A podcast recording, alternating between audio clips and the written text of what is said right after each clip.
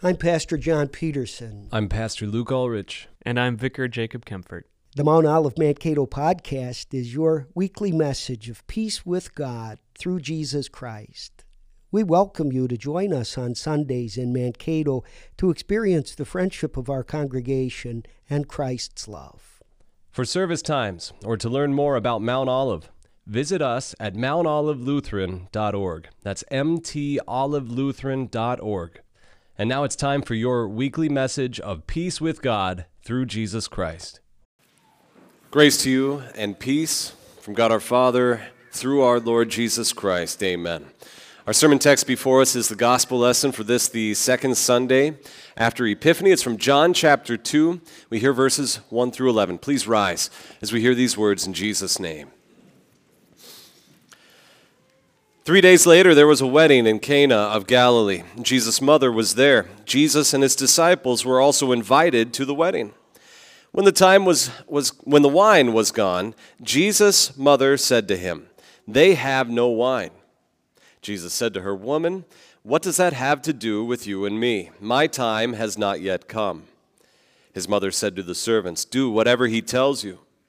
Six stone water jars, which the Jews used for ceremonial cleansing, were standing there, each holding 20 or 30 gallons. Jesus told them, Fill the jars with water. So they filled them to the brim. Then he said to them, Now draw some out and take it to the master of the banquet. And they did. When the master of the banquet tasted the water that had now become wine, he did not know where it came from, though the servants who had drawn the water knew.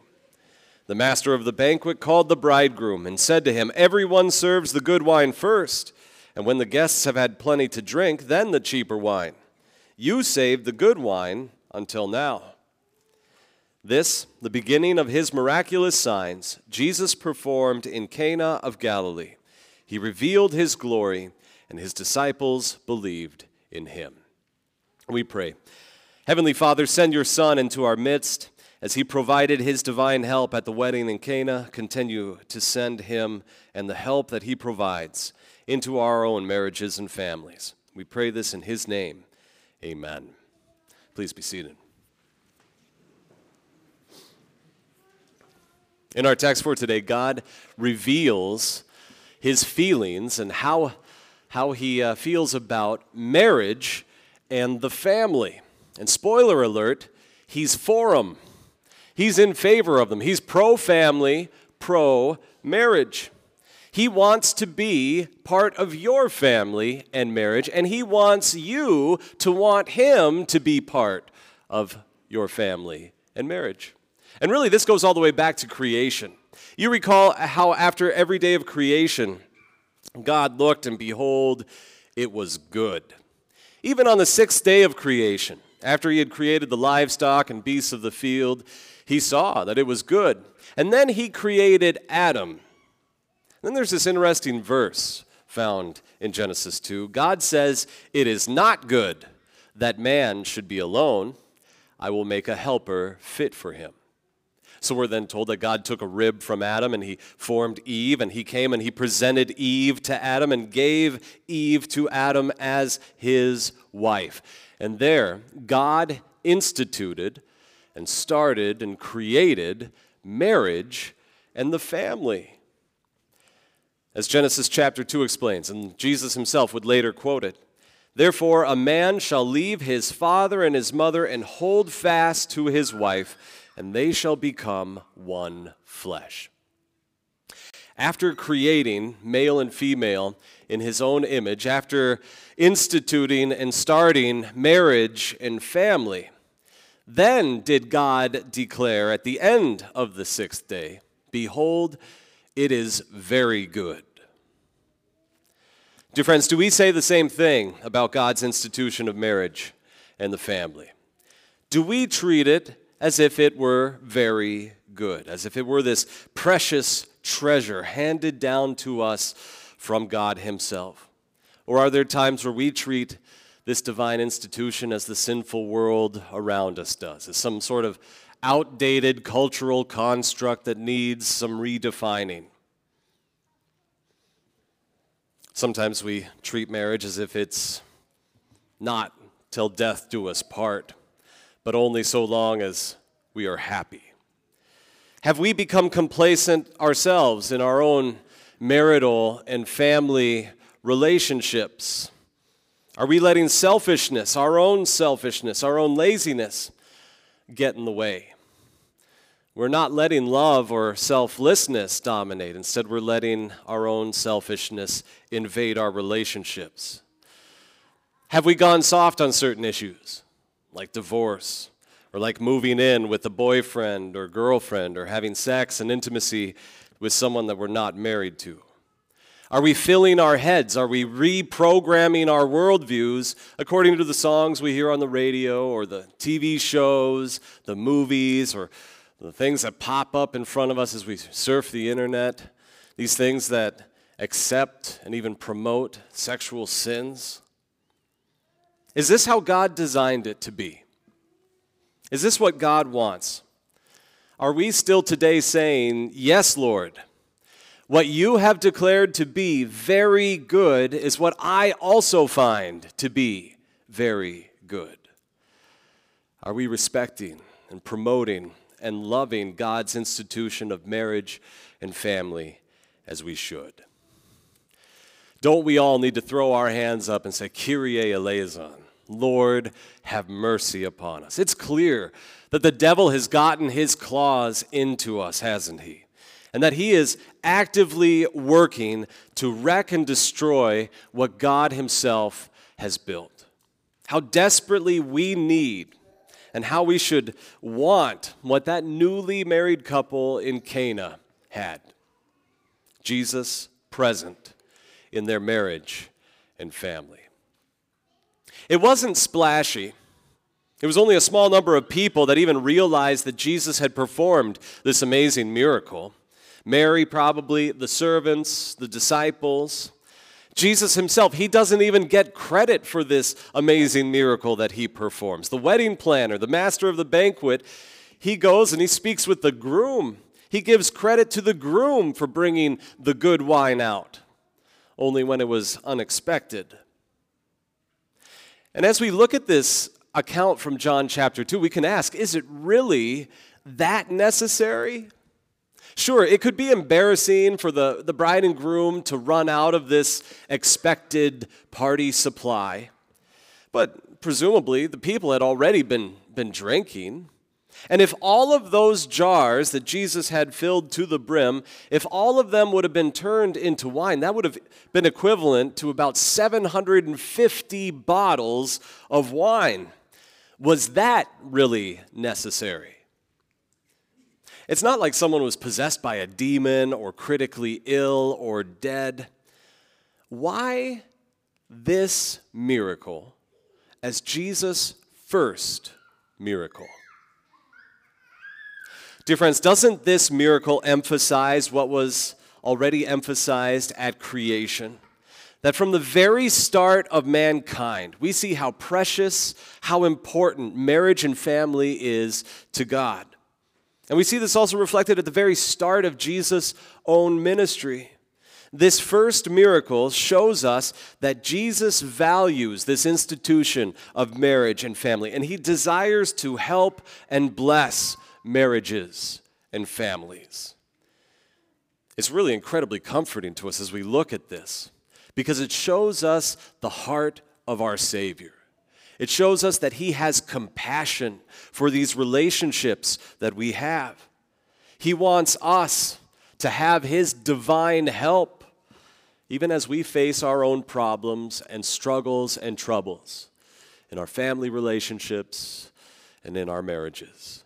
How comforting this is for us, for us who royally mess up these relationships, who have sinned in these relationships as we hear this, this gospel lesson and we see Jesus' willingness and desire to help, it should cause us to shout out, Yes, we do want Jesus to be a part of our marriage and family. Lord, be present with us. We need you, we need your help, and we trust in you to provide for us. And that's exactly what Jesus was doing at that wedding in Cana. He provides for a marriage and for a family. And in doing so, he shows us his willingness to likewise be a part of our family and marriage. You know, as we find uh, ourselves facing problems in our different relationships, we see a great example to follow in our text of Mary, Jesus' mother. What does she do in our text? She comes before Jesus and she just lays this issue out before him. She comes before him on behalf of these loved ones, and, and she recognizes that there might be a problem. This might bring shame, might be embarrassing for them. She doesn't hesitate to come to Jesus, and she places her trust in him. And she does so even though he responds to her in a challenging kind of way, doesn't he? Sometimes he does the same for us. He challenges us at first. To Mary, he says, Woman, what does that have to do with you and me? But like Mary, we can continue to persist and continue in the face of these problems to put our trust in him. That's what Mary does in our text. Even after Jesus says to her, My time has not yet come, it is clear that she has faith in him. She has faith in his heart, in his desire and will to help. Why else would she then say to the servants, Do whatever he tells you to do, as she then walks away? And notice how she comes to Jesus she doesn't offer suggestions. She doesn't presume to tell him what he should do to fix the problem. She just lays it out before him and she trusts in him to know what is best. And she leaves it at that. It takes confidence to do that, doesn't it? A confidence that, that we too can have. So, how then does Jesus respond to Mary? Well, he is compelled. He can't help but come to aid those people. And he gives abundant, generous help at that wedding in Cana. As we already mentioned, all of those jars of water, they would have been equivalent to 750 bottles of the good wine. Well, just as Jesus was willing to help there, we can be assured that he will continue to help us in our marriages, in our families, and that He will help us abundantly. We can absolutely trust this. And especially because Jesus assures us of His great love for us. And He does that in our text, especially with those words that He speaks to Mary when He says, My time, my hour has not yet come. At first glance, it might seem that Jesus is being a little bit sassy. Woman, my time has not yet come. Why such a response from Jesus to his mother? Well, first of all, it's interesting that he does not refer to himself as her son here in this instance. Instead, he is responding to Mary in his other role, in his other vocation as, his, as her Lord and Savior. What was Jesus talking about then when he was saying, My time, my hour has not yet come? might be puzzling at first. Because he does go on and he performs this miracle, he, he shows his divine power. What is Jesus doing here by referencing his time, his hour? Well, really, what he's doing is he is pointing Mary and he's pointing all of us to keep the greater miracle, the coming miracle, in view. To not let these lesser signs cloud his true purpose for coming.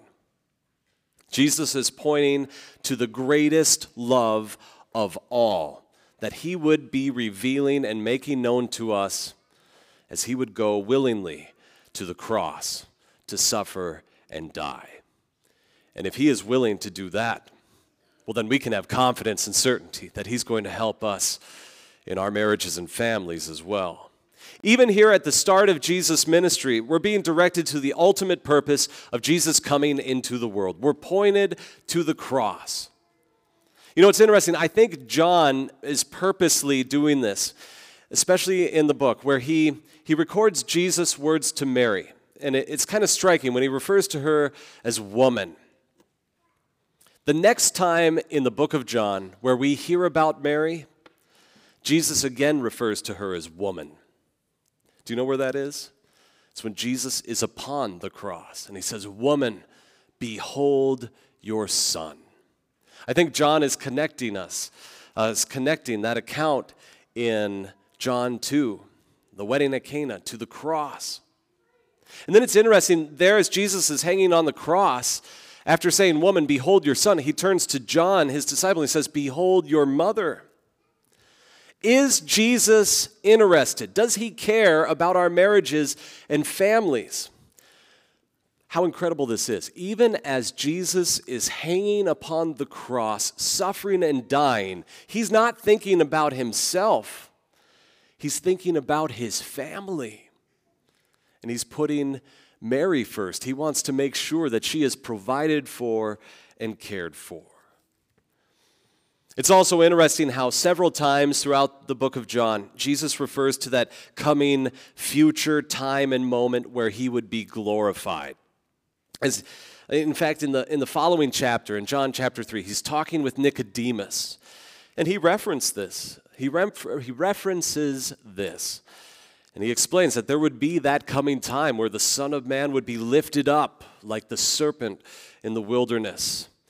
Or later on in John chapter 12, after Jesus rides into Jerusalem, the triumphal entry on Palm Sunday, he makes this statement. He says, Now the time, the hour has come for the Son of Man to be glorified.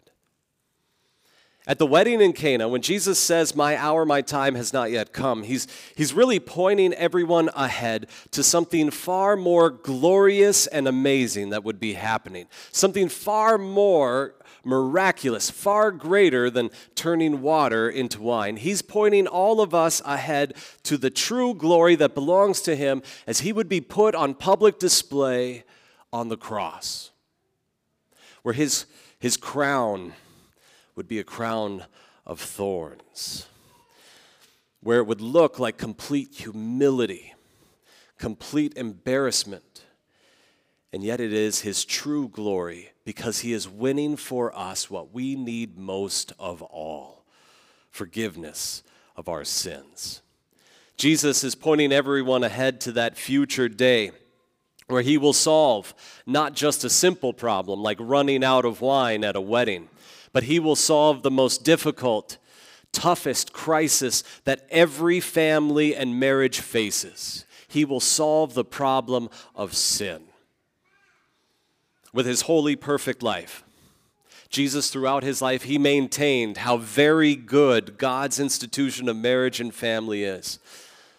And there he won righteousness with his perfect life, a righteousness that he now desires to share even with those who have failed to keep God's institution of marriage and family. And for all of those times where we didn't consider or act as if marriage and family were very good, what does Jesus do?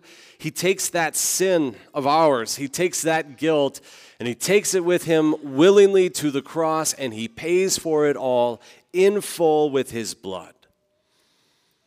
And then, dear friends, what comfort, especially our marriages and our families, have on the day of resurrection. Our Lord Jesus is risen, He lives, even still now. And within Him lives a desire to help you and me in our families and in our marriages. What confidence, what hope we have because of that. And Jesus does help. Sometimes he helps and we don't even realize, kind of like what happens here in Cana. Kind of flies under the radar. He makes things happen in a way that people don't always realize or appreciate. He's at work like that even now in our marriages and families, and we trust Him to continue to work in that kind of way. At other times, we can clearly see the active, powerful hand of God as we face problems and struggles.